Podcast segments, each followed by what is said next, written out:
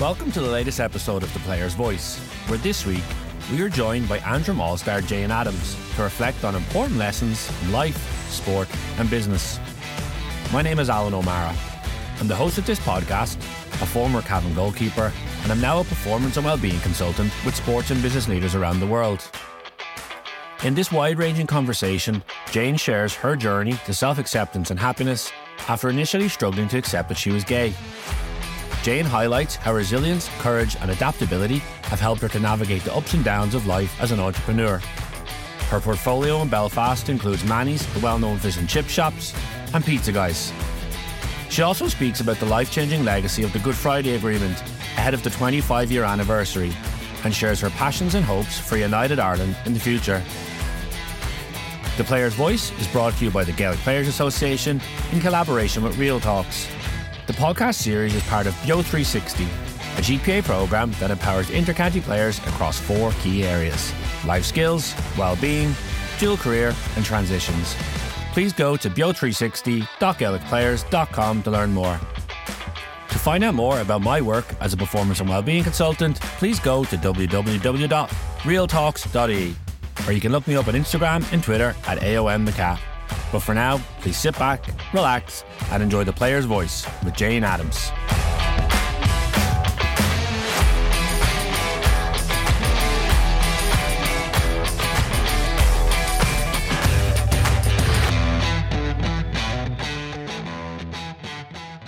Jane Adams, thanks so much for joining us on the Player's Voice. It's a real pleasure to have you.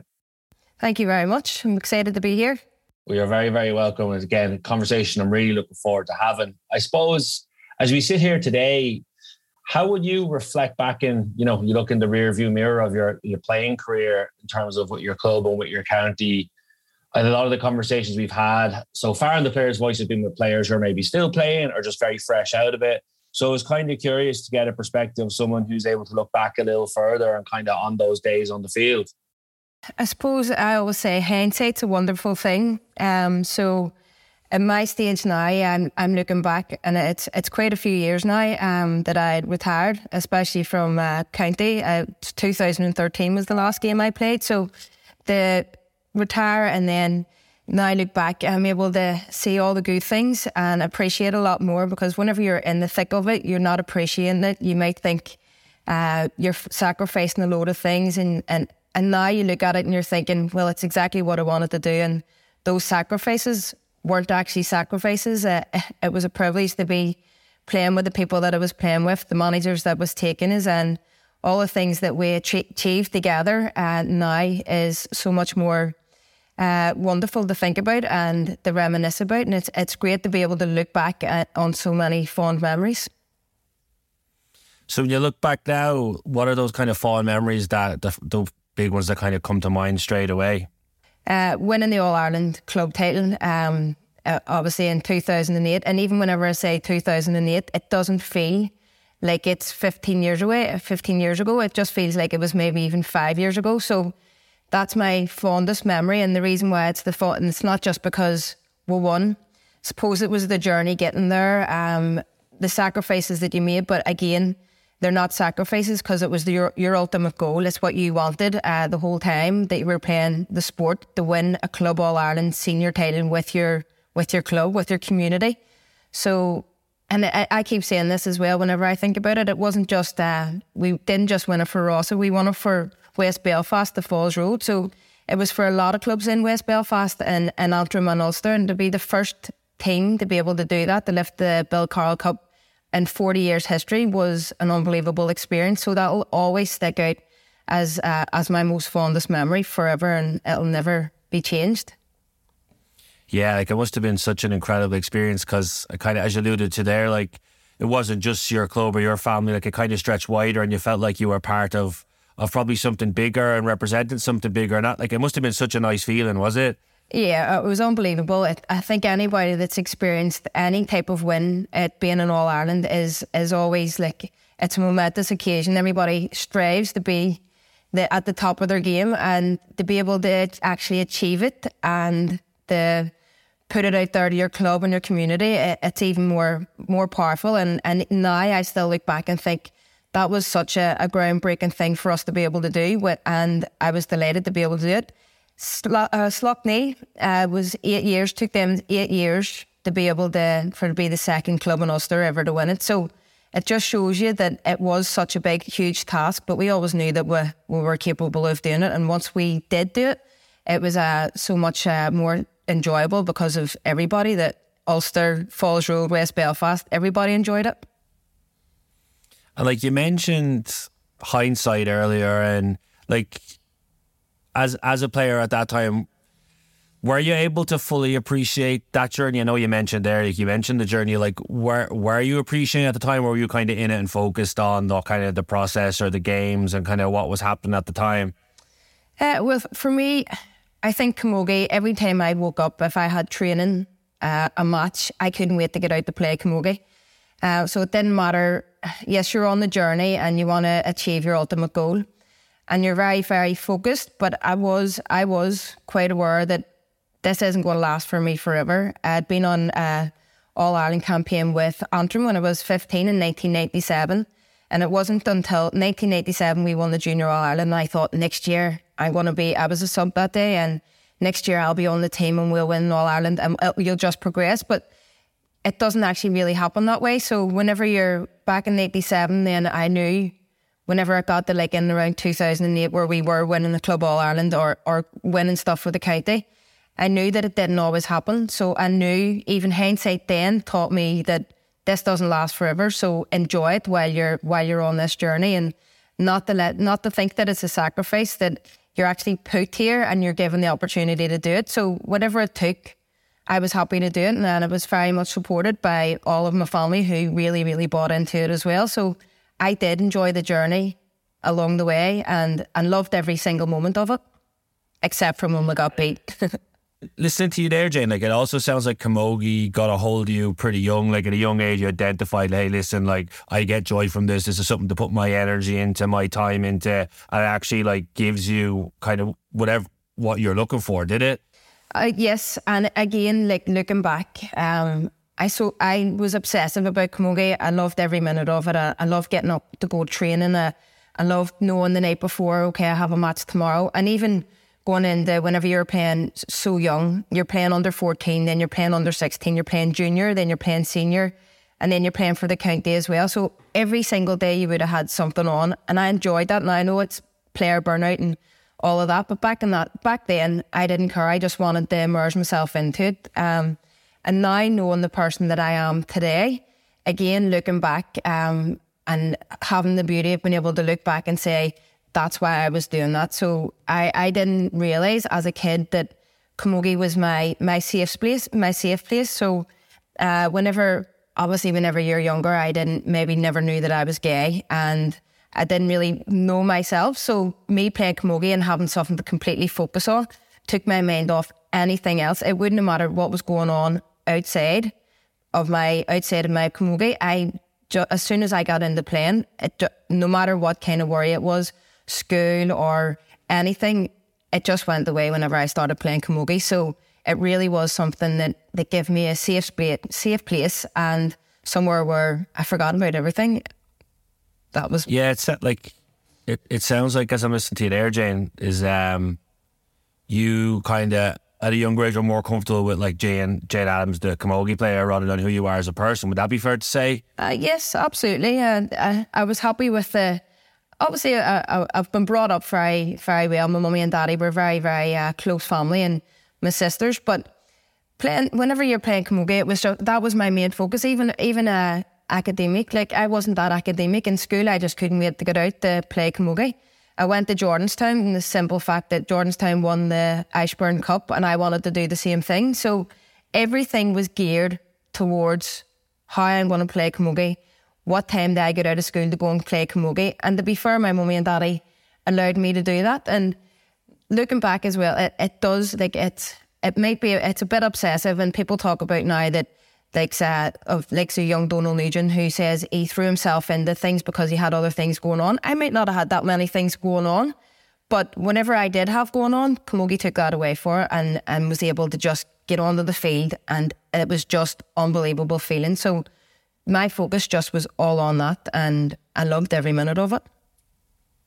What was it about the game or the sport, Jane, that was Jane that was able to give you that? I think you you described it like as a safe space. So stuff might have been bubbling in the back of your head, or you were still working. You're working through things personally, and we'll come to that obviously later in the conversation. But what was it about the game at that point that's able to kind of make you have that sense of if it's self assuredness or like I think I'll just go back to the, the, word like the phrase "safe space" is what you used. Yeah. Um, well, whenever I start, as soon as I started playing, um, I played for I played when it was P seven. But as soon as I started playing, I just first ball I got, it was like, oh right, this is good. And I think very early on, I, I knew that I was kind of good at it. And that's my type of personality that I have is like, if I like something, I'm going to give it my all. And even back then, when I was a kid, I was like, I couldn't, uh, whenever I was on my own. I was solo running in the school that was next door to me. I just wanted to make myself better. And uh, I remember in 1990, uh, my daddy took me to Croke Park to watch Kilkenny and Antrim play. And I see there was a guy who was playing for Kilkenny and he caught the ball and he soloed up the pitch and put the ball in the back of the net. And whenever I seen him doing that, I was like, oh my God, like this this sport is unbelievable. It just captured me. It just right there and then I just went, I love this. I love everything about it. For me to try and do new tricks and for catching the ball, solo running, um, taking the ball off somebody or like chasing somebody and knocking the ball off their stick. I just wanted to do that and I wanted to get myself better and better and better. And it was because I really enjoyed it that it it was easy to become better because I never stopped practicing and I never stopped um, like if somebody took the ball off me, I wanted to get that ball back. And I think that even in a team scenario, it was like, just get the ball back. Like you just don't have to be dirty about it. Just work your very hardest. And I think within Camogie, I just worked very, very hard and, and enjoyed making myself get better and better and better.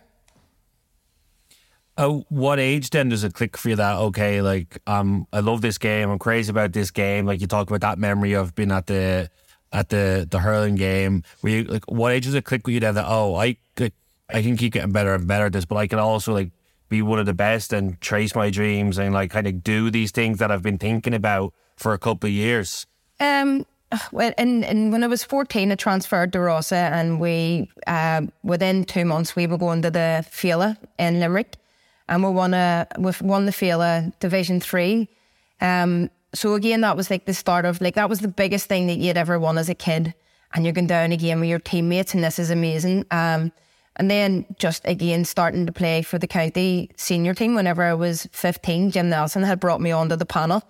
I never really thought, I never really thought like, oh, I'm going to be the best, or but I always always set my sights on somebody that I thought was was good, like Grace McMullen or somebody, and I thought, right, I'm going to try and beat Grace in a race today, even though she's maybe 10 years older than me and an absolutely amazing at Camogie. I was like, I want to try and beat her. If I can beat her in this race, or then that'll be good. And then if somebody else new, younger coming in, um, I would have thought the same. Okay, well they're very good. So what have they got that I don't have that I can maybe take from them and instead? It'll make me better. Um, I think when it clicked that it was actually decent was actually I don't know. I just kept on seeing different wee targets, and whenever I seen a target, I thought I want to do that and there would have been like a kind of a, a vision board in my head, and I didn't ever really want to say the the stuff out loud in case it scudded myself. But I would have said when I was under 16, I want to win this and I want to get the player of the match. But I never said anything about it. I never talked about it. I never. I just thought it to myself. And every time I kind of done that, I knew I, I actually got, I achieved it. And then going on to whenever being a wee bit older, it was, I never really had any doubt. And I think the doubt would only creep in whenever I wasn't enjoying it. So it, for me, it was just all about the enjoying. And if I was enjoying it, then I could have done really anything uh, that was it within my capabilities that or within my environment that I was in. And I just I think that's the way that I looked at it. If I'm enjoying it, I don't think there's anything that can stop me from gaining it. And that was the way I thought. And did you speak like?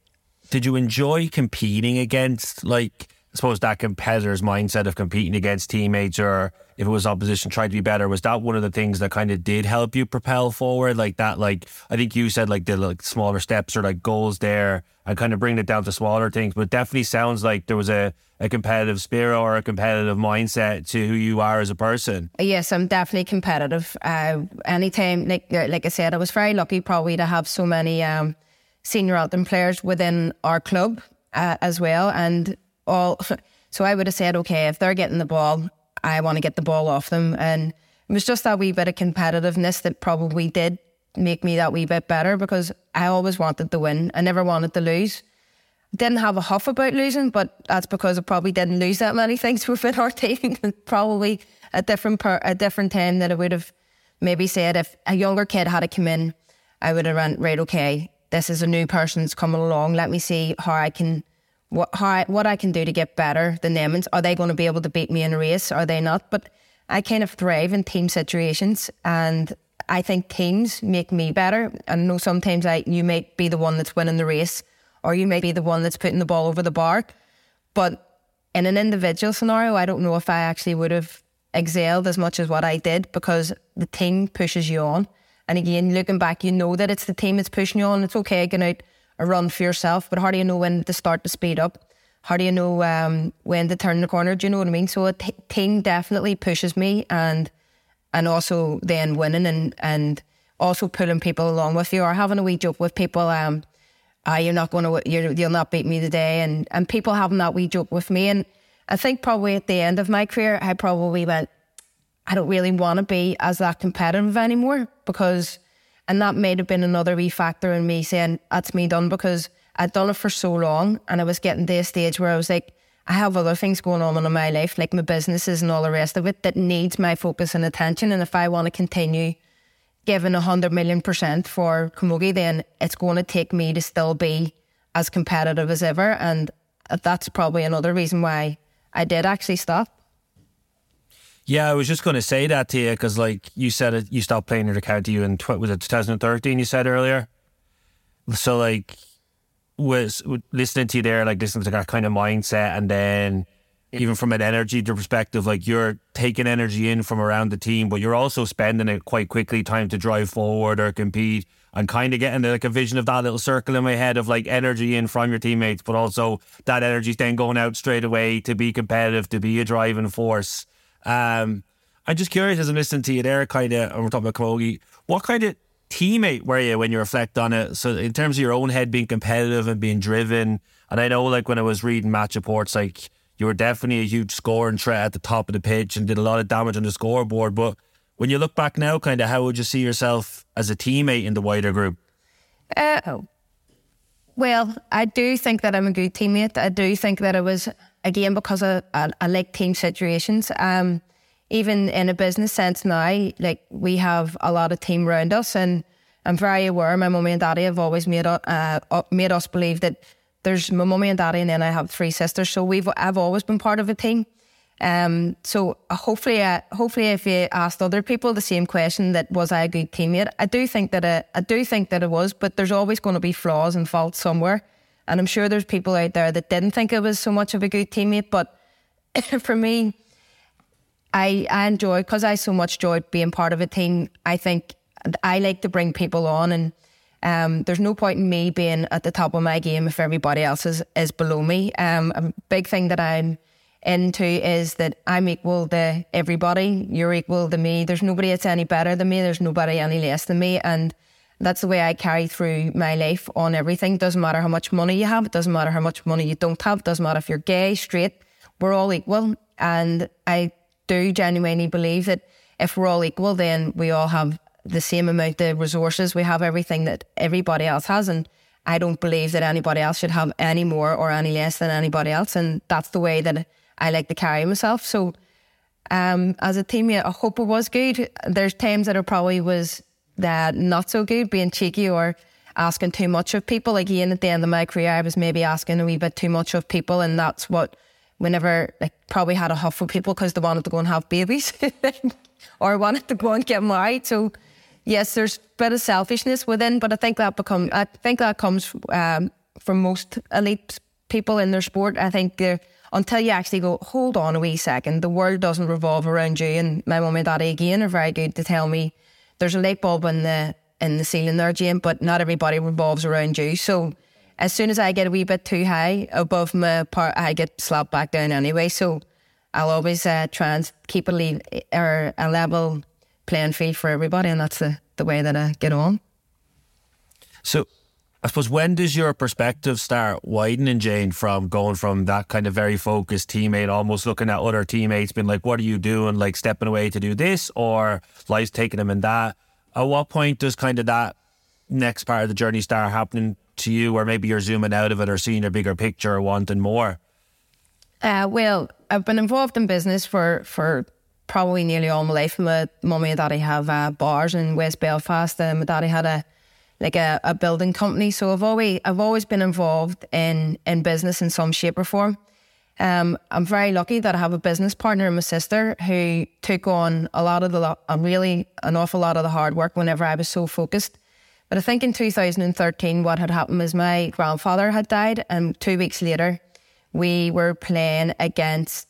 Uh, we were playing in the All Ireland semi final, and I remember thinking, "I'm here, and it's I'm devastated about my granda and, and it's just like, hold on, there's other things that it doesn't like the morning that my granda was down, I was on my way, now I was in the hospice and I knew um, I knew he was down and my I was going there friendly and my daddy my daddy rang me and usually my mum and daddy are saying, Go to the match, do this and do whatever and I remember thinking, So I need to get to this match. But my granda's down and I love him more than anything in the world.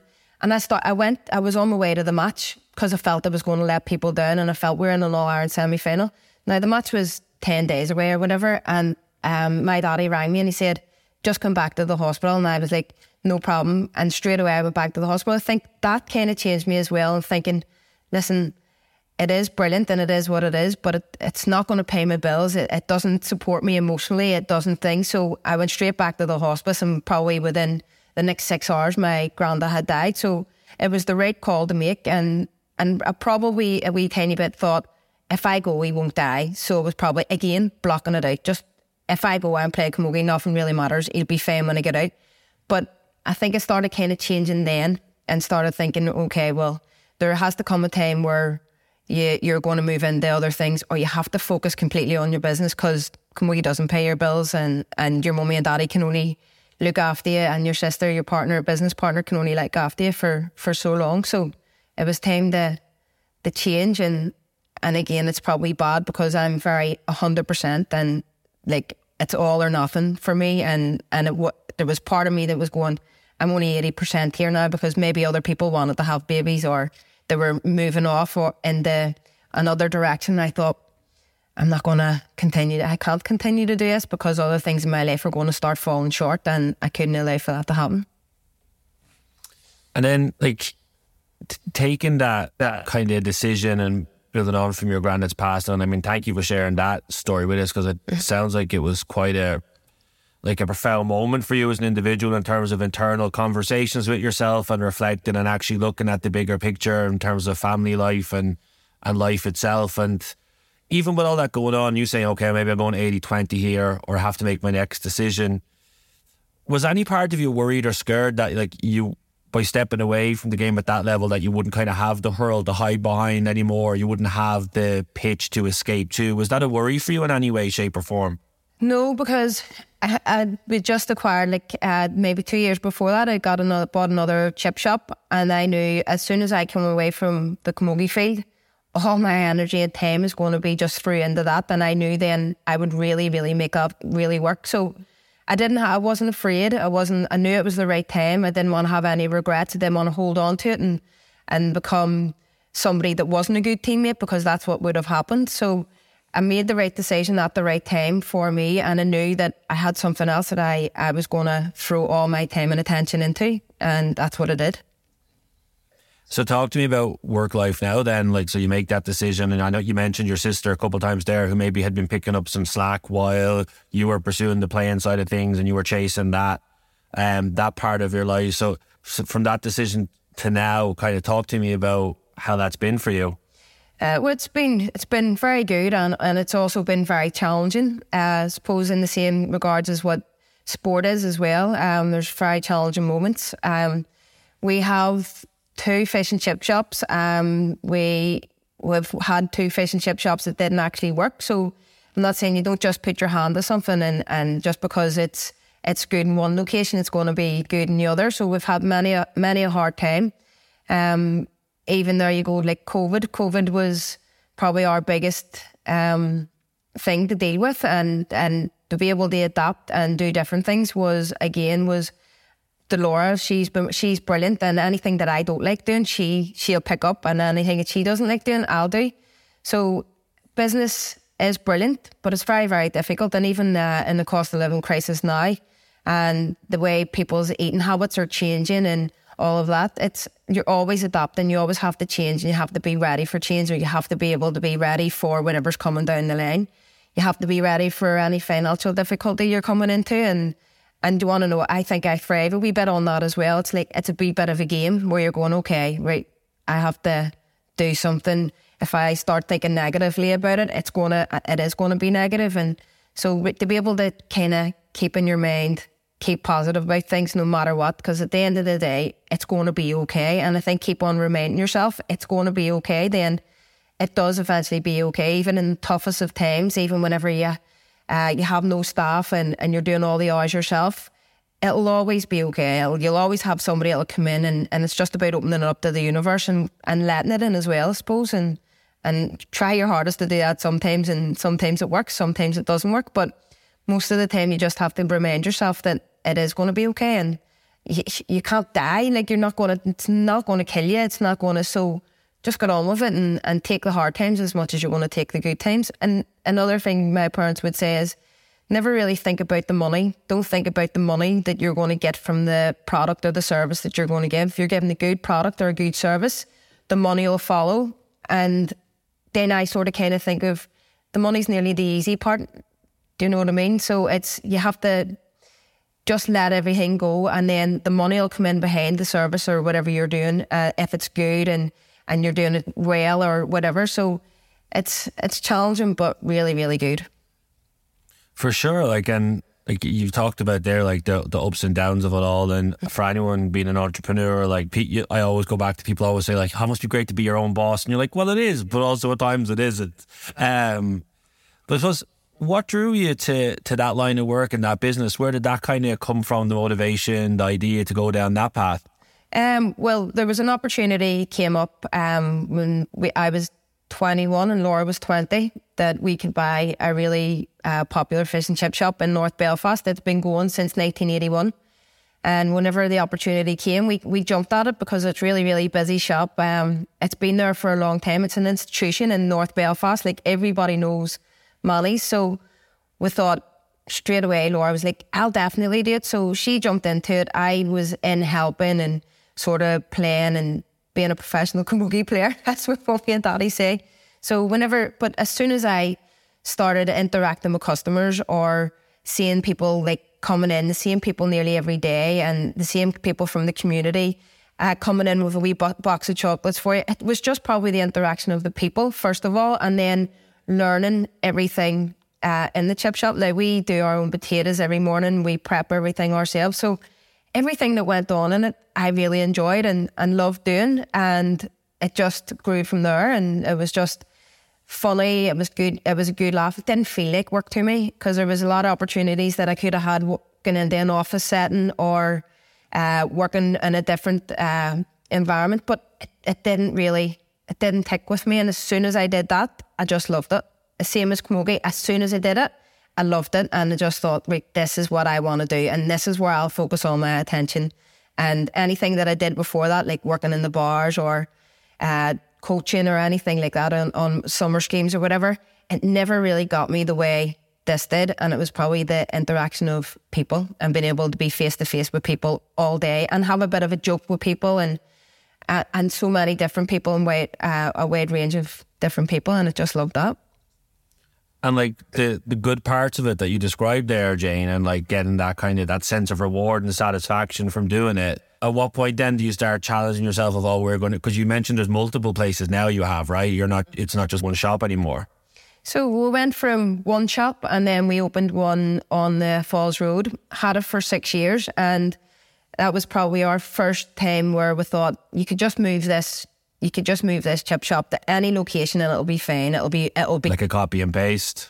And it's not the case. So we had bought a building on the Falls Road facing the Cultúrlann, opened it as a Manny's, and like you, we struggled. So the amount of work that we put, I put in, and Laura put into the one on the Antrim Road, you have to put the same amount of work in the the other one. Otherwise, it doesn't work, or, or the shutter wouldn't even go up. But it just didn't work, and we held on to it for maybe six to eight years, and it didn't work. And there was like so, we just had to uh, learn a tough lesson there. Whereas don't let ego hold on to things for you. So if my, I, I would probably would have thought I'm not really egotistical, but in situations like that, you become people are going to think I failed. People are going to think even my sister, even my family. It and it's just how you let that go. And it's difficult to do it, but once you do it, it's like okay because the business is more important than my ego. So it was like whenever. So we held on to the building and we then rented it out for something else. And for a good couple of years, nothing really ever came. Or we always knew where we wanted to go, and that was in the Glengormley. Um, and that's just like three miles from the Antrim Road. It's just up a one straight road in the Glengormley, where it's like the second largest postcode in the north. So, and everybody that grew up on the Antrim Road went if they when they got a wee bit of money or the married or whatever, they went up the up to Glengormley. So our next location was wanting to be in Glengormley, but there was nothing for ages. And then all of a sudden, out of nowhere, um, Henderson's, uh, who owns Spar, they were opening um, a brand new flagship store in Glengormley, absolutely three uh, units along the side, post office, garage, uh, butchers, everything in one shop. And um, the guys went to John Dory's because they had loads of spots on their other locations and asked them is the day they want it. They came back and said they didn't, and we had had a conversation a couple of weeks ago, weeks before that, with a guy who owned Henderson's, and he remembered about us and asked us that we want that store. So that's it. We were jumped at the chance because it was where we wanted to go, and that was in 2011.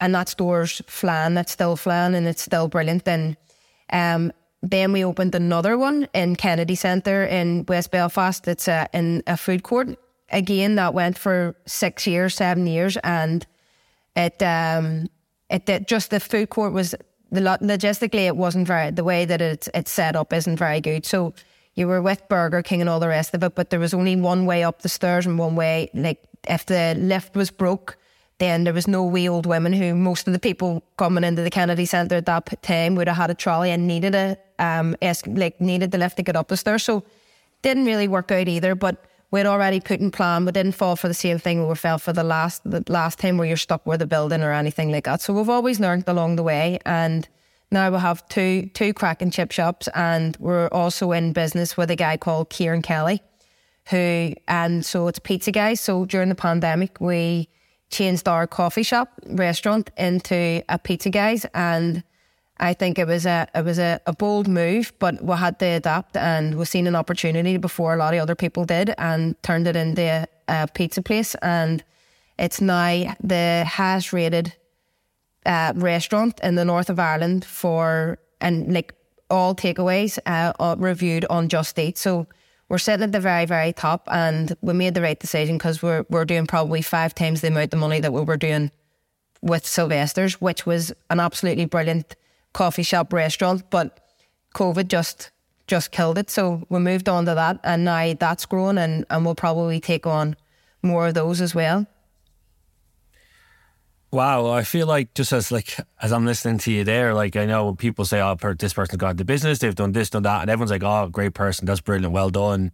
But I feel like what jumps out as you're talking there, Jane, is just like the I suppose the resilience first of all, but also then the adaptability and then the courage to kind of when you spot a thing to kind of keep taking your shot almost no like no pun intended go back to your camogie days that like I feel like it would have been easy maybe when that second shop you open up and it doesn't work out after six years or so when you leave it it would be easy to internalize that and kind of like make you afraid to go again or to kind of reload or push it again but it sounds like that's something that you you were comfortable doing was it uh, th- yeah, we were. I think it's like if you don't take the shot, then you're never going to know what happened. And if you let fear, you can let fear hold you back for lots of things. And at the end of the day, like we only live in one life. We only have, it's not a dress rehearsal. Everybody knows this, but I think people are now starting to live a wee bit more bad instead of letting it hold them back. Where I kind of get a wee feeling within inside me if I know something's a really good idea. Now we've turned loads of stuff down because it just didn't feel right for us.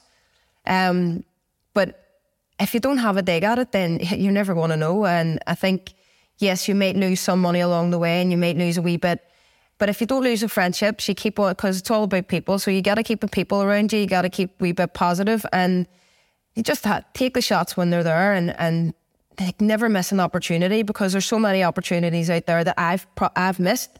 And even getting a wee bit older, like I don't want to miss any opportunities. I want to take all the opportunities that's, that's thrown my way because again, going back to whenever you're playing camogie, like this doesn't, you don't be in an All Ireland final every day. You, whenever you're in an All Ireland final, you're, there's only 30 of you that day is going to be in that, on, on that pitch at any one time. So taking the, taking the shot uh, is, is good to do and not to let fear hold you back because fear can hold you back from everything and also to let your ego go because if I hadn't let my ego go, even on that first shot in the Falls Road, I could have kept thinking my daddy and Laura was laughing at me or um, everybody thinks I'm a fake. Just know what? Bite your tongue, get on with it, and just tunnel vision and just say, it doesn't matter if you're embarrassed, doesn't matter, just get on with it because don't let it hold you back. And I tried my best to do that. Yeah, I think that's such an important, like, and such a valuable life lesson. And, and thank you for sharing it because, like, one of the things we've been doing in these conversations is just trying to capture as broad walks of life and people from different backgrounds, be it, and like, from business, sport, education, whatever it may be. And it's like those life lessons, being able to share them are just so valuable. Um, one of the one of the things I was thinking about while I was listening to you there, and like you mentioned earlier that like you know you jump straight from intercounty camogie and a kind of a, the elite level camogie straight into the business, and it, it sounds like almost like you replaced one with the other in terms of of energy and drive and commitment. Um, did you ever run into problems with like your energy and your self care or and managing to be able to kind of be go go go? Like, were you someone that was able to sit still? Did you ever have to sit still? No, I never wanted to sit still. So if I as soon as I get up in the morning, I was happy enough to to get out of the house. Especially whenever I lived on my own, I was like, have a nice big house. Um, could just anybody normal would probably go, I'll have a wee sit in the house today, have a wee cup of tea. I didn't eat breakfast in the house. I was up and out straight away. It didn't matter if I didn't even have us anything planned. It was like, get into the car, go and get your coffee.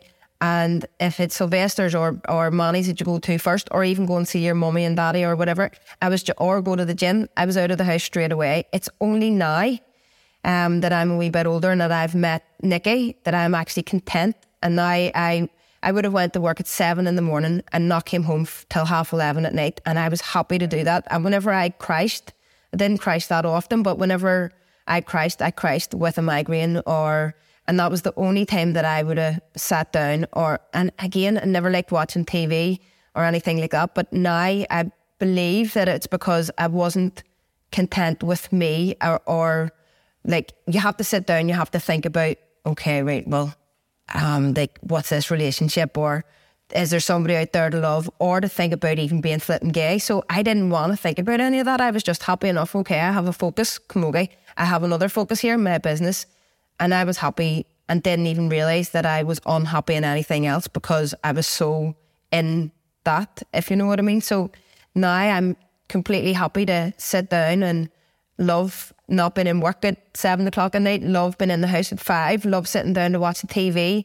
Um, we nieces and nephews, and Laura, my sister, lives next door, so they come in every night. And I actually love being in the house that I've built, and now it's not just a house now; it's it's actually a home because I'm happy to be in it. And but that all boils down to being content with me, really, really content. That's not just like happy with my camogie life or happy with my business life. That is being happy with actually who Jane Adams is and and and that's really what I'm happy enough to do that now and never was.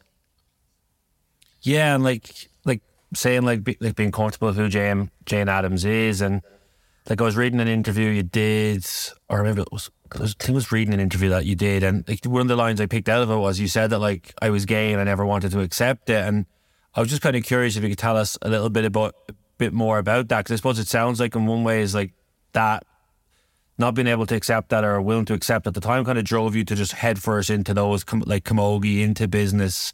So then kind of I suppose what did you mean by that and then kind of when and how does that start to change? Okay, so whenever I again had a conversation with my daddy and said, oh, I didn't really accept. And he says, You did? And I said, Okay, I all right, I actually did accept it. So I accepted it, but I wasn't happy with it. And I think that's like it's it's so much different. So I whenever I was younger, maybe 19, 20, or it was probably about 23 before I I accepted it. So I accepted it, but I wasn't happy with it. And even at a wedding the other day, I was there was a guy there, and he was like, "But everybody knew," and I was like, "I know, everybody knew." And he said, and "There was younger kids coming up, and they looked up to you." And I said, "Yes, I know," and I knew anybody looking at me probably thought I was okay with it, but I really wasn't. And suppose, and that because he didn't even know. He was like, "What do you mean? Like you definitely accept? You knew, and everybody else knew." And I said, "Yes." But I didn't like it. I wasn't, whenever I was going home and looking at the real Jane Adams in the mirror, I didn't want to be gay. I wasn't happy about it. I thought, um, I'm never going to be with somebody that uh, like I really love. I could never envisage myself walking down the aisle with anybody and never mind getting married. I just couldn't. Now, I was in relationships and whatever, but, and I would never deny them. I was always so forward facing. Anybody looking at me probably thought, she's out there and she's okay about it, but I really wasn't, and and I didn't I didn't love the fact that I was, but now it's completely different because um, I kind of I've let that go. I remember the first time that I met Nikki, and I'm Nikki's only first partner, and um, and now we're married. So she was like, I don't understand why why do you think that there's a problem? If anybody has a problem, it's their problem. whenever she said it, I was like, actually, right enough. But I think it's really down to that I was able to then let that go and I'm completely able to give my love to somebody and then I was able to receive that back. And that's like massive. So for young kids growing up and looking up to me, I never wanted them as to know that I was uncomfortable with it because I knew they were coming behind me and I, I never wanted to deny it in case like they thought this isn't okay or this is this is shameful or it's not. So I always made it portrayed that oh, this is okay. And if somebody asked me whenever I got a wee bit older, I would have said, yeah, 100%, and I'm fine with it. But deep down inside, I was crying about it. I didn't, I, I didn't like it because I never thought I was going to be truly happy. And that's probably what made me feel that way. Yeah. So, like, just as a kind of, and, and thank you for sharing all that, Jane. Like, just like as I'm kind of playing it back in my head, like the, the kind of saying, okay, maybe you did accept it, but you weren't happy about it. Like, so one of the things, just want to make sure I kind of picking up and for anyone listening was like, you were kind of worried about the future version of yourself. You weren't able to see that playing out how you, how you wanted. And then was, that's one part of it, right? Yeah. Yeah. I thought that I was, I was never going to be able to love somebody, um, the way like heterosexual couples love each other. I was never ever going to feel that love and, and I was never ever going to be able to give that love and it's completely untrue. That is totally the opposite of of what. Um, and I think that's what real love is. It's like it's the unconditional love. Now, there's nobody has ever been bad to me or or any of my teammates or anything have said anything, maybe behind your back or whatever. But that's all changing, and that's just all about the edu- educating people and all the rest of it about um about it. But for I just didn't really think that I could give like heterosexual couple love. I just didn't believe that it was. I didn't believe that it was out there. I also thought that Um, because not many people talked about it, I probably just thought that the pool of people is very very small, and how's people going to know? How am I going to feel attracted to somebody, or how's people going to know in the big out in the big world that I'm gay? Because if I don't want to go to gay bars, is that the only place that I'm going to find somebody? Is that so? I think you kind of go into your head and think it's so so small and make it a lot smaller. The pool is smaller than what it actually is, and it's not even like that at all. And I suppose, like whenever people look at me, looked at me, I'm glad that I, faked it. I'm glad that I, I led on, that I was okay about it because there is so many young people, and there, and now you, you know the people were looking up to you, thinking it's all right for it's okay to be gay, and I wanted them to think that, and wanted them to to know that I was comfortable with it, which I wasn't, and whatever. But it's really down to I didn't believe that I could love somebody or they could love me back as much as what you should be able to. And then how how how does that change then, Jane, as you move forward? Because I feel like you know, like I think one of the things that's often I I, think we talked about to Aisling Maher on the podcast about this stuff too, like about this too, is that like often we either watching TV shows or movies, whatever, they make like the the coming out moment as like this big magical thing, and it's like oh.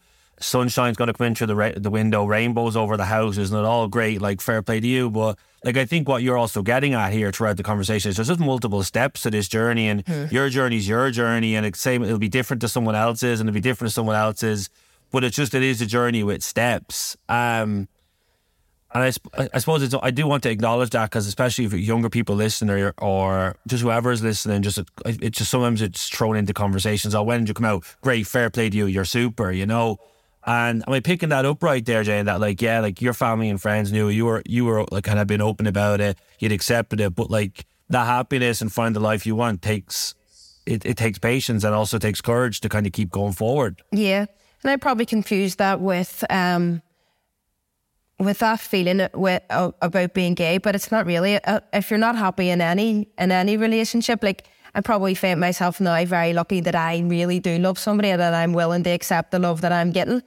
I made that, but in my head, I thought that was just because I was gay, that's the way it was. But I, I suppose there's loads of people that that are also feeling the exact same, but people did accept it and people, and there's never been for me any big coming out moment or anything. I used to say to my mummy and daddy, um, my friends staying here, and they'd be like, right, okay. And like, so I'd have a, a, girl and she was a friend, and I was like, so then um, uh, when I was maybe 23, my mummy or daddy said to me, is this just your friend again? And I was like, yeah. So like, don't ask me any questions. So it was never any day that I said, oh, but had the big rainbows or anything like that. I was like, uh, or had to say. Um, I was with somebody for a very long time, and then uh, I was then had a couple of other friends and stuff. So I never really had that moment where I said, I think I feel that I need to give it a, get it out there. And even whenever I was playing camogie, there was probably times where uh, there was nobody had came out and there was things. I didn't really, I didn't want all the attention to be on me if I had a said, oh, that's me. But I probably should have. But I just thought that, well, everybody knows anyway. So no need for me to come out and say, well, this is what it is. But now looking back, maybe I should have, maybe I think, because anybody that has has been a trailblazer and has been absolutely amazing, and it makes it a lot easier for older people that are, are gay now and younger people coming behind them. It makes them, it opens up the conversation that this is completely and utterly normal. This is not, there's nothing wrong with this. And the only person that made, had anything, any problem with it was me, nobody else.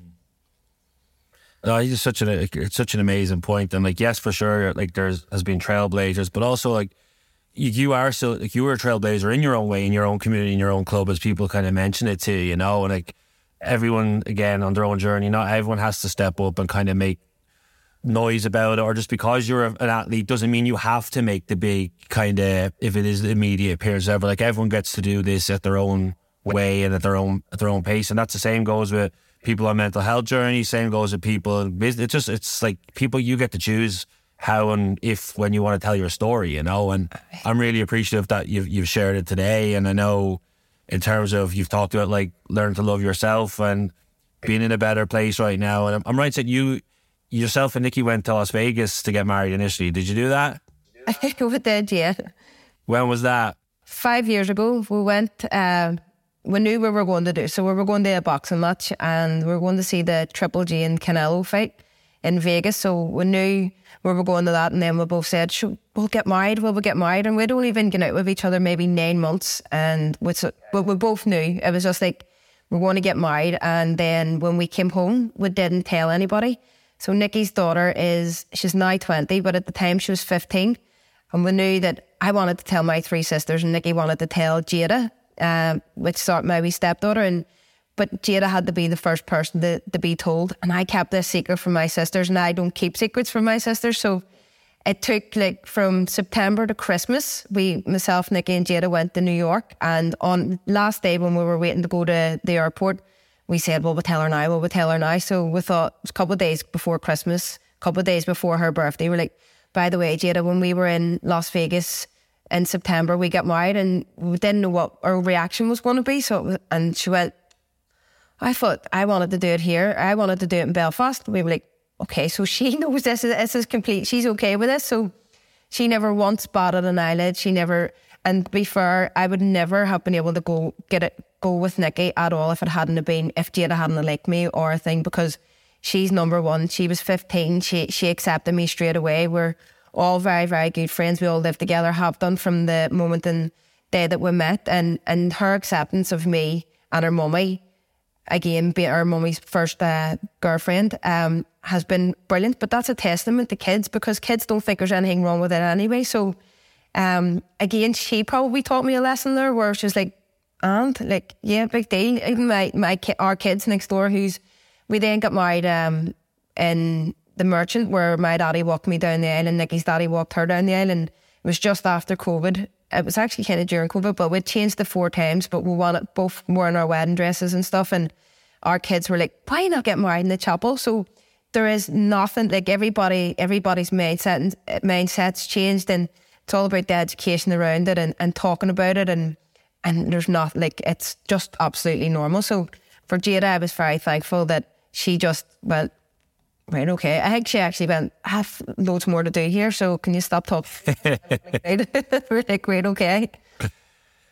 I like, you mentioned that, like the mindset of young people and kind of the, the acceptance and like the compassion of the next generation coming through seems to be wider and better. And like, obviously, the same sex marriage, like equality, like you're able to then go have that moment you just described because of the progress of the progress of that I suppose, what do you think is kind of like next in terms of LGBTQ plus kind of activism, rights, kind of in terms of Irish society on the island of Ireland? Like, what's next in terms of progressing that and moving things on, Jane, in your opinion? Um, again, uh, there's obviously going to be loads of people out there that that think differently from what I think, um, and I think it all really revolves around the educating of it. Um, like if we don't talk about it, uh, and if like if I don't hear your objections to things, then I don't know if I need to change things. And I think conversation and debate, whether it be right or wrong, I think there's a place for it. And I think that unless we speak more about things, unless we educate each other, it's even like racism. Like it, unless it's talked about, unless it's spoke about, then I'm not going to know who's annoyed about what I think or whatever. And there might be some people who think, oh, you can't really say anything these days. But hold on a wee second, it's you have to think about the person that is, is feeling the way that they're feeling. So we're all human. We all have we all have our thoughts. We all have whether they're you may think they're right or I may think they're wrong. It doesn't really matter. We're entitled, and this is the the beauty about the democracy um, these days, and and being allowed to talk about things is nobody's really wrong in anything. It might be an opinion. It might be um, the wrong opinion in some cases, but to be honest, we're all human. We need to be able to talk about these things and feel that we're allowed to talk about them without being shut down. Otherwise, you're going to create a society where you're not allowed to say anything or or you're you're saying too much. I think everybody is entitled to have that place where um, we're able to bring it on and without conversation, without debate. Uh, new rules can't come into play or new people can't come in if it's not spoke about. Do you know what I mean? So I think educating people. Like even my aunt would be, one of my aunts would say, um, uh, "Oh, I, am okay about you being gay." Says years ago, I was like, "Thanks very much." She was being really nice, but it's just it's just the language. So I think we'll have to be very sensitive with a lot of people, and I think we'll have and also to ourselves. So because you have a thought in your head, why not talk about it? Why not speak about it? If you if you feel a certain way, then you should be able to talk about it, and you should be able to put your opinion forward without it being no, that's not right or that's not right because we do live in a democratic society and unless things are opened up, I think you could actually start shutting stuff down and, and, and all it is is conversation and debate at the at the minute and educating people.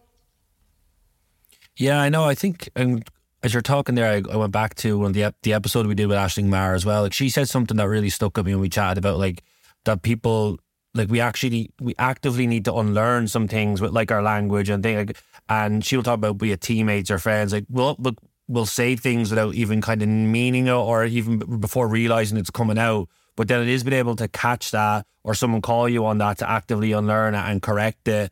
And it always just stuck with me as something that was really kind of simple.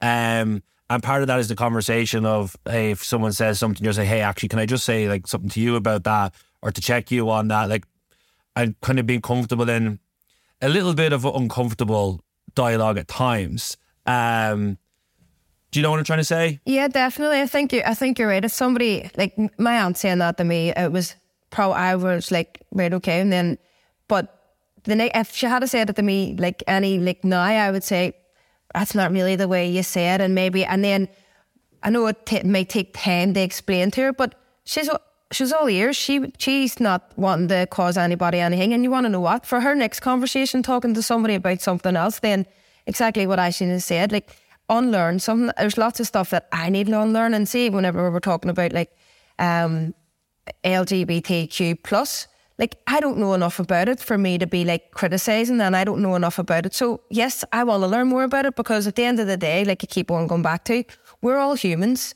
We're not what we're not putting this earth that we wanna we wanna harm anybody or we wanna think. So maybe just have a wee bit of a an ear that that can they can listen and understand and be sensitive, but also to say as well, if you don't like something, they'll also be able to say, that's not really the way that it is, or that's not what I think. So I think there is a wee bit of unlearning, especially around like racism as well. I think even sometimes people's people's language is like unless they're pulled up about it, they might not ever know. They might just be speaking and, and sometimes been in a wrong crowd or or with the wrong people and say the wrong thing and then all hell breaks loose. Whereas if if an opportunity comes up and you think it's like wrong, you say, this listen, I'm not really too sure, and this is the reason why.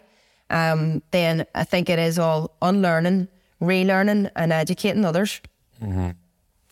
No, definitely. I think like it's it's such an important point because it carries across to so many different topics. You know, um, like it really like uh, sometimes you when you get two like two people on different sides of a disagreement or an argument or a viewpoint, it's like you can get into that awkward tension of I'm not going to say anything because I might like annoy that person or it might trigger a response from over there. But it's, just, it's kind of been trying to get more comfortable in kind of the little sticky middle gritty bit. Um, and like to that point, I think were you part of a group a couple of years ago that like wrote to the Taoiseach regarding United Ireland and kind of and kind of I think you got a list of Antrim Gaels behind it in terms of a citizens' assembly. Did I read that correct? Yes, you did. Uh, it's kind of what what was the motivation to do that, Jane? I suppose, and to the same kind of point, like, did you get any engagement or kind of blowback with the same kind of? I think it's just a nice same thing in a different way as if, as we're talking about it. Uh, yes, of course, but again, this is so. Back in 2019, myself and Paddy Cunningham, uh, we be good, good enough friends. We talk business, talk sport, and I did a couple of Antrim things with him, like dancing with the team and all the rest of it. So I know Paddy quite well, and he, he, he goes to the same gym that I go to and looks after me and whatever because he works for them. So us two talk all the time, regular about a lot of different things, and uh, we came up with this the debate that is on everybody's tongues at some point in time that and that is a United Ireland. And we thought, well, we're within the GAA. We're both members of the GAA. What what can we do to, to like have our voice heard. So we come up with a, a thing that instead of going down the route where we wanted to ask GAA clubs or anybody to endorse this letter that we wrote to the Taoiseach that had that has a couple of asks on it. And one of the asks is that um, that the Irish government to take the lead on establishing an All Ireland Citizens Assembly.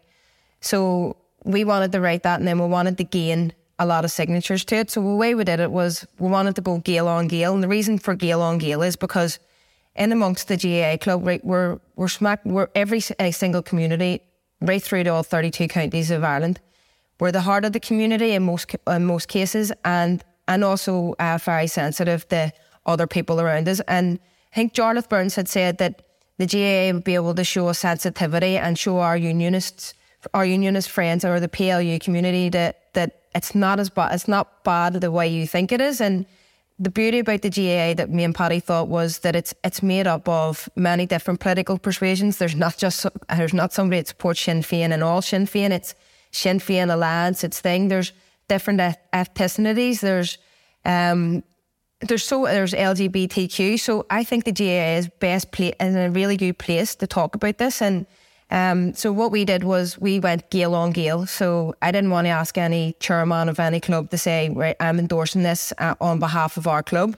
You had to go to the person and, uh, or you had to ask a person, what is your take on this? So we got to it and we got, um, then we got like a couple other people involved, like Sambo McNaughton. And we start did like a starting 15 and we got it round Antrim and we got 3,000 people to sign it straight away. Um, there's strength in unity, so there's no point in us having all the Ulster teams all signing up for this. We needed to get into the south because if we're sent the letter to the Taoiseach at the time was Micheál Martin, probably won't respond to this because there's only people in Ulster that's doing it. So we just chipping away, chipping away. So now we actually have we have a, a website and stuff set up called Le Chéile. Um, we believe that there's strength in unity, and uh, it's everybody's talking about it anyway. Um, and we just want to push forward. Uh, and we now are going to send a, a new letter to uh, Leo Varadkar um, with many new endorsements and many new people have saying that like we have Aidan O'Shea, Aisling Thompson, um, a lot of people. And this isn't the, the make I just want a united Ireland. I would have always like, yes, I want a united Ireland. That's my ultimate goal. I'm a Republican who wants a united Ireland, but my stance has changed over the years. I don't want a united Ireland with just 50 plus one. I have a lot of friends that it doesn't matter now to me if you're a Catholic or a Protestant, and it has never really, um, on going way back years where you didn't really meet up with Protestants or anything, it probably would have then, but it's completely different now. I, like everybody has to be on board, and you know what? This, this is the same thing that we talked about there a wee second ago. Unless we're talking about it, I don't know what your problems are, or, and you don't know what mine are. This is about a debate. This isn't like we want the United Ireland, we want it tomorrow. It has to be done right. It has to be, and I'm not even getting into the political nitty gritty of um, education or infrastructure or anything like that, because all them things have to be spoken about. And anybody that's signed this letter um, all believe that. And people say it is politics. Politics and sports shouldn't go shouldn't go together, or they should keep politics out of sport and all the rest of it. Again, they look at the amount of people that um that that are in the GAA community, and not only that, it's I think it's the government's Irish government's um thing that they have to look after the rights of all citizens right across right across the board, and and I'm actually really enjoying being part of it. Um, I like talking about it now. Years ago, you would never have. I never would have thought that there would have been a United Ireland, and even when I was in Kenya and hadn't, having a few chats with different people from the south. You don't really know what people are thinking, and this is kind of talking to um, different people that I was with. They were like, "We just don't know. Like, we just need to talk about it. Like, we just don't know." And it's a wee bit like you would have thought, uh, "Well, you're down south. They don't really care." That people do, and I was very, very um, surprised and genuinely delighted with the response. And again, I'm happy to listen to why people don't think it's a good idea and why people do think it's a good idea, but for me, a united Ireland is what I want, and I've always felt part of a 32 county Ireland anyway within the GAA. So I don't see, but I also know that our unionist uh, friends and families also need to feel okay about it. And if they don't feel okay about it, and they feel like Jarlath Burns said the other day that feel under siege, well, it's about breaking down those barriers to show people that the GAA isn't a political group. The GAA don't make big decisions on these types of um, rulings or whatever. So it's up to us to have the conversations to make people believe that it's okay and, and we're not trying to take over the world or we're not trying to, we're just trying to get our country, we're just trying to take away partition that I believe should be taken away. No, it's um, it's a couple of years already on the go, and it sounds like it's going to keep evolving. And like, there's no magic solution here. You're kind of getting at like it's one conversation at a time, and kind of trying to get momentum and join up dots in terms of smaller conversations to to bring it to what's ultimately, I think, what your hope from what you're saying there is a bigger conversation. Then, right? Yeah. Well, I think uh, it's we're only a small part, like, but we're talking about it anyway, and and and why not? Why not within the GAA and why not in the clubs speak about it anyway? Because there's other people like Ireland's Future and other people pushing for a citizens' assembly anyway. So this is just another wee branch of people that are talking about it and coming from a different perspective. So all these different perspectives is is all good, and that's again going back to debate and conversation. If the debate and the conversation, it's never going to happen. Uh, it's never going to be a better Ireland, or if the conversations aren't happening.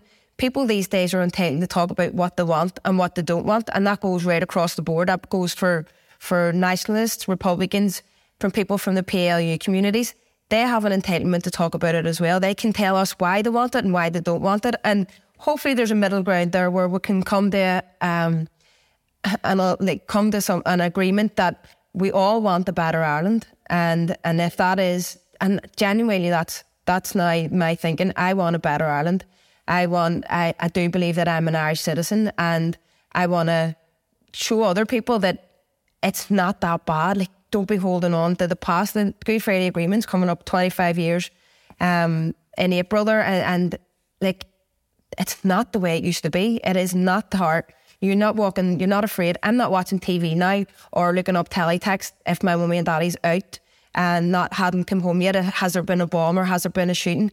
My we're not you're not walking out into the to get into the car and worried that there might be a bomb down the street or heading to school. So I'm not worried about that kind of thing anymore. I was 13, 14 whenever that was happening. I hated that time. I couldn't believe it when the Good Friday Agreement came along that what there's going to be there's not going there's going to be doesn't have to be a ceasefire anymore because it was you were going from ceasefire to ceasefire that you knew, and then you'd have been in the house and you'd have heard shots, and you were like, "That's a ceasefire, bro." That's I'm only a kid. Never that kind of stuff's happened. That I didn't really know what was going on, but I knew that it wasn't good. So, and to be honest, like people from working class communities, they're not fighting against each other. We live, we live right close to each other. It's like we're all together in this. We all want the same thing. We all want a better life. We all want to make a few quid whenever we're going to work. We all want to be able to be in jobs. We want better education and, and whatever way the better education and them systems can work, then we need to be telling people and being sensitive towards it and telling them and properly telling them, like not telling lies. This is better for you. This can be better. And you are also intending to tell me what is better. And let's come to a compromise. Like I'm not going to do it right now, but again, it's all about talking and it's all about um, having an ear and, and listening. Yeah, good good luck with that body of work, Jane, and, and, and moving it forward. Like uh, words are jumping out to me like compromise and middle ground, and it's complex and it's hard and it's challenging. I'm sure, and I'm sure you've had days or conversations where you you come away energized and upbeat, and then you'll have same on the other end, you'll come away shaking your head or like, what are we doing or how is this all going to be better? But those, those kind of memories you alluded to there, Jane, as like as a kid. I know you're only a young teenager and stuff, but like are they, like they're obviously they obviously are in your memory in terms of acknowledging them and like to drive. Are, are, are they part of the reason that's driving you forward with that body of work and kind of trying to create a change that you feel will be a better Ireland? Yes, definitely. I think people um, very quickly forget how bad it was, and um, like it really like people down isn't okay. People down in any community is not okay. People fighting and for for things that are going on is not okay. So whenever I think anybody that's wanting to, to go back even in the violence or anything didn't really live in the days when it was really bad anyway, because you couldn't want to go back to that. It's just it's absolutely mad that you would want to. Um so like eh, yes, my mum and daddy sheltered all of us from it and we did, but you always knew like we we live. I came from Twinbrook. Um, we lived close to the Falls Road. I live in West Belfast, so there's stuff going on. Even though you're very, very sheltered from it, you, you know that it's going on. I went to St Louise's, and there would be times where wee girls would be getting called out of school because their daddy was shot, or that there was a bomb, or loads of different things that just shouldn't be happening to young kids. So no matter what anybody says, going back to them days, is absolutely no, no, no for me. It's you keep moving forward. And uh, from the Good Friday Agreement happened, I've seen a lot of hope. Um, I've seen a lot of people getting better jobs. Seen the education getting better. Um, seen people not being afraid to go to universities in Coleraine and and, in Jordanstown or wherever that where people might not have wanted to go because they came from a certain community. That doesn't happen anymore. So anybody is thinking it was better then, it certainly, certainly wasn't. It's so much better now. And, and like I'm a product of the Good Friday Agreement. I'm very hopeful and and believe that there will be a compromise and there will be a compromise that everybody can be happy and everybody can live in a shared better island. And I think that'll happen. Yeah, no, for sure. I mean, like, thank you for sharing like that, even for myself, just listening for that insight and perspective. Um, it's really, really, it, it's it's really, really inspiring and it's really, really like helpful to hear um, what it's like, you know, on the ground. And then, because we can all sit at home on our couches and look up at the roof and say, I wish for this or I wish for that. Um, but, but definitely the best look is you can continue that body of work. And then, what I was going to finish with you, talking to you, Jane, about is I know you mentioned Kenya there. So you went to Africa just before Christmas as part of the Warriors for Humanity group, which was, for anyone that doesn't know, like a group of I think it was fifty intercounty players. Went to went there to it was to plant trees. So tell us. Uh, that's probably a bad explanation for me. I'll, I'll, I'll pass it over to you and tell you tell tell us a little more about I suppose what made what motivated you to go, Jane, and then kind of just kind of what you learned from that trip and kind of what you took away from that trip. Uh, whenever I was going, I was told it was going to be life changing. You'll never, you'll not come back the same person. And I kind of thought it'll happen for a wee while, and it, and it doesn't really. But it really, really does change, um, change all your thinking. Um, whenever I was asked would I go, I jumped at the chance of seeing it again. You know, this is an opportunity. Take it. Um, you had to raise ten thousand pound again, I thought, okay, don't think, just play the money game. I know I'll be able to get the money. Doesn't matter. Don't worry about the money. You will get the money. And I did. I raised eighteen and a half thousand pound, and I was able. So a lot of people supported me, and I knew that they would have. Um, so we went. To, we went to Nairobi, and it was uh, fifty players, uh, all uh, Gaelic football, ladies Gaelic football, camogie and hurling, and we pay, played two inter-county games in Nairobi in front of a stadium of, of uh, kids. Um, after it, was the first ever, so we made history while we were there. And Alan Kearns, it's his idea. Uh, it was a brilliant idea, and we, we were sponsored by McKeever Sports. So we had two new, lovely new sets of jerseys that we were able to play in in the game with. Um, after the game, we were able to play with lots of kids. So we were able we brought hurls and balls and everything over with us so that we could interact with uh, all the kids after. So we did that. Um, then the real work started. After that, we drove to the next day. We went to Londiani, I think it was, and we were then we were there solely to do planting the trees. So um, we were there to do that, and we had raised enough money to, to plant a million trees, which is unbelievable. And the amount of players that reached their target and blew it blew it away has something to be said about those players. They're special kind of people. Uh, we were able to go and um, see where Self Help Africa and brighter communities actually we're planting these trees. And I, I was thinking, right, what's the trees going to actually do for the people on the ground? Well, this is where you really saw what happened. So you were able to see um, in a certain area, then they planted nut trees or they planted food trees or shelter trees or whatever. So each different area had somewhere where they, they were planting the tree that, that was good for that area. So people then could grow those trees and then have uh, make money out of it. They were able to take the tree, like take the product off the tree and be able to sell it on. Uh, we were able to see firsthand uh, all the way um, farms and stuff that both uh, Self Help Africa and brighter communities look after. And right down to uh, the, the ladies who ran the farms, like very, very small wee farms, but they were able to then uh, help them and educate them and then how to teach other people in the local communities to start up their wee farm and the thing. So they're really, really, really pushing people to, to take all this information that they're given and all the wee classes that they're given and really help themselves. Well, they went to a place um, that had had been in a drought for the last four years, and even getting out of the bus, you're you're like, I think I was a bit stunned. Some of the days I was getting out, not really talking, just having a wee nosy around, looking around, see what was going on. People's livestock were dying they didn't have any water. You could have had to walk 10 kilometres before they got water. And like it just really opened your eyes and just being able to see where your money that you'd raised was going to was unbelievable. But we went to a school one time, uh, one day, and there was like two or 3,000 kids there. And in all the classrooms, very, very small wee classrooms, but in those classrooms, Self Help Africa were, were doing classes and the classes were on um, like period products or like really stuff that you don't even think about. Like I'm sitting, standing, listening to uh, a girl uh, showing boys and girls how to make their own period products because they didn't have the money to buy it. So see whenever the the type of work that they're doing, that they're educating people on how to look after themselves, how to how to be hygienic, and then also how to how to build a life for yourself and how to uh, make a wee bit of money so that your your family can survive it's really, really eye opening. And um, I think the way that the uh, Alan Warriors for Humanity, the GPA, Self Help Africa, and Brighter Communities, the way they pulled that trip together and with the people that they pulled together on that trip was really, really, truly unbelievable. And I'm so glad that I didn't miss it because it did humble me and it showed me that it's not just about like you get out there and there's money and you're throwing the money. This money is directed into the right places and it's educating.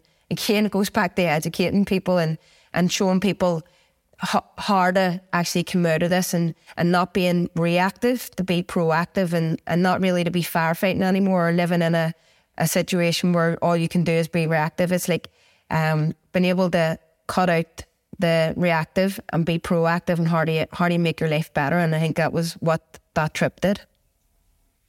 Yeah, wow. It sounds like excuse me, it sounds like it was such an incredible um just a group effort and just a, like an experience and as you said it like as well as the yes there's the fundraising to give but also the empowerment and the education and like actually tried to help people in a lasting way rather than just a quick solution it's just really, really inspiring. I think to get like 50 intercounty players from all over Ireland, as you said earlier, like um, just to come together like that and to play a game there and to have to spe- have that kind of that spectacle for kids, but also then to really get proper insights into communities and to uh, and to people. And I mean, what was it like the the couple of days when you come home from a trip like that? Like, what's the readjustment back to to Jane Adams' world and, and Earth like after an experience like that?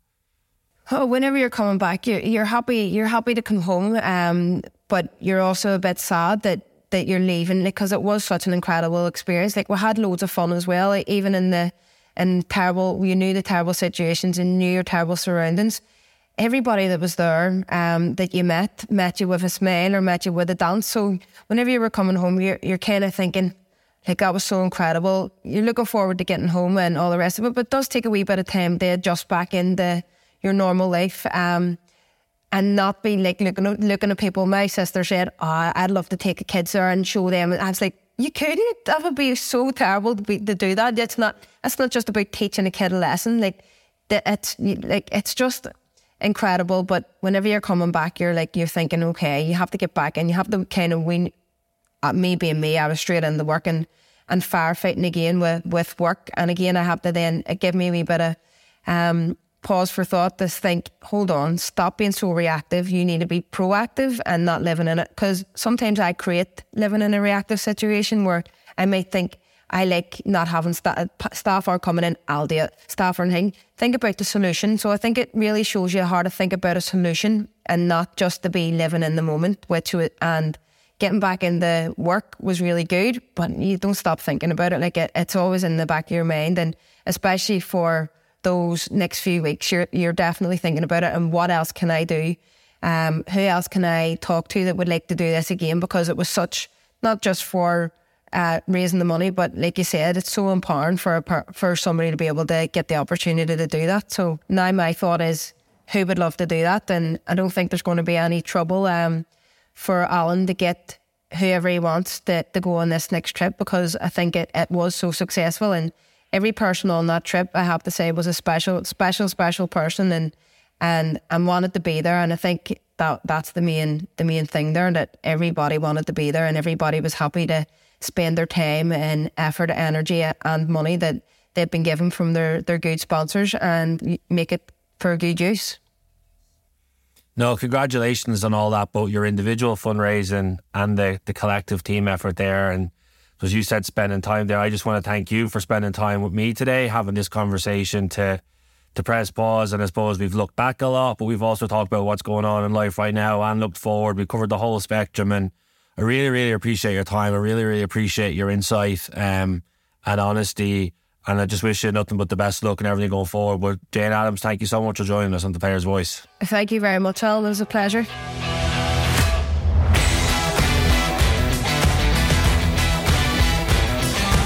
Players Voice podcast is brought to you by the Gaelic Players Association in collaboration with Real Talks. You can search the Players Voice on whatever podcast platform you prefer to find previous episodes with the likes of Vikki Wall, Lee Keegan, Ashling Thompson, and Neil McManus. We would also really appreciate it if you rated or reviewed the podcast.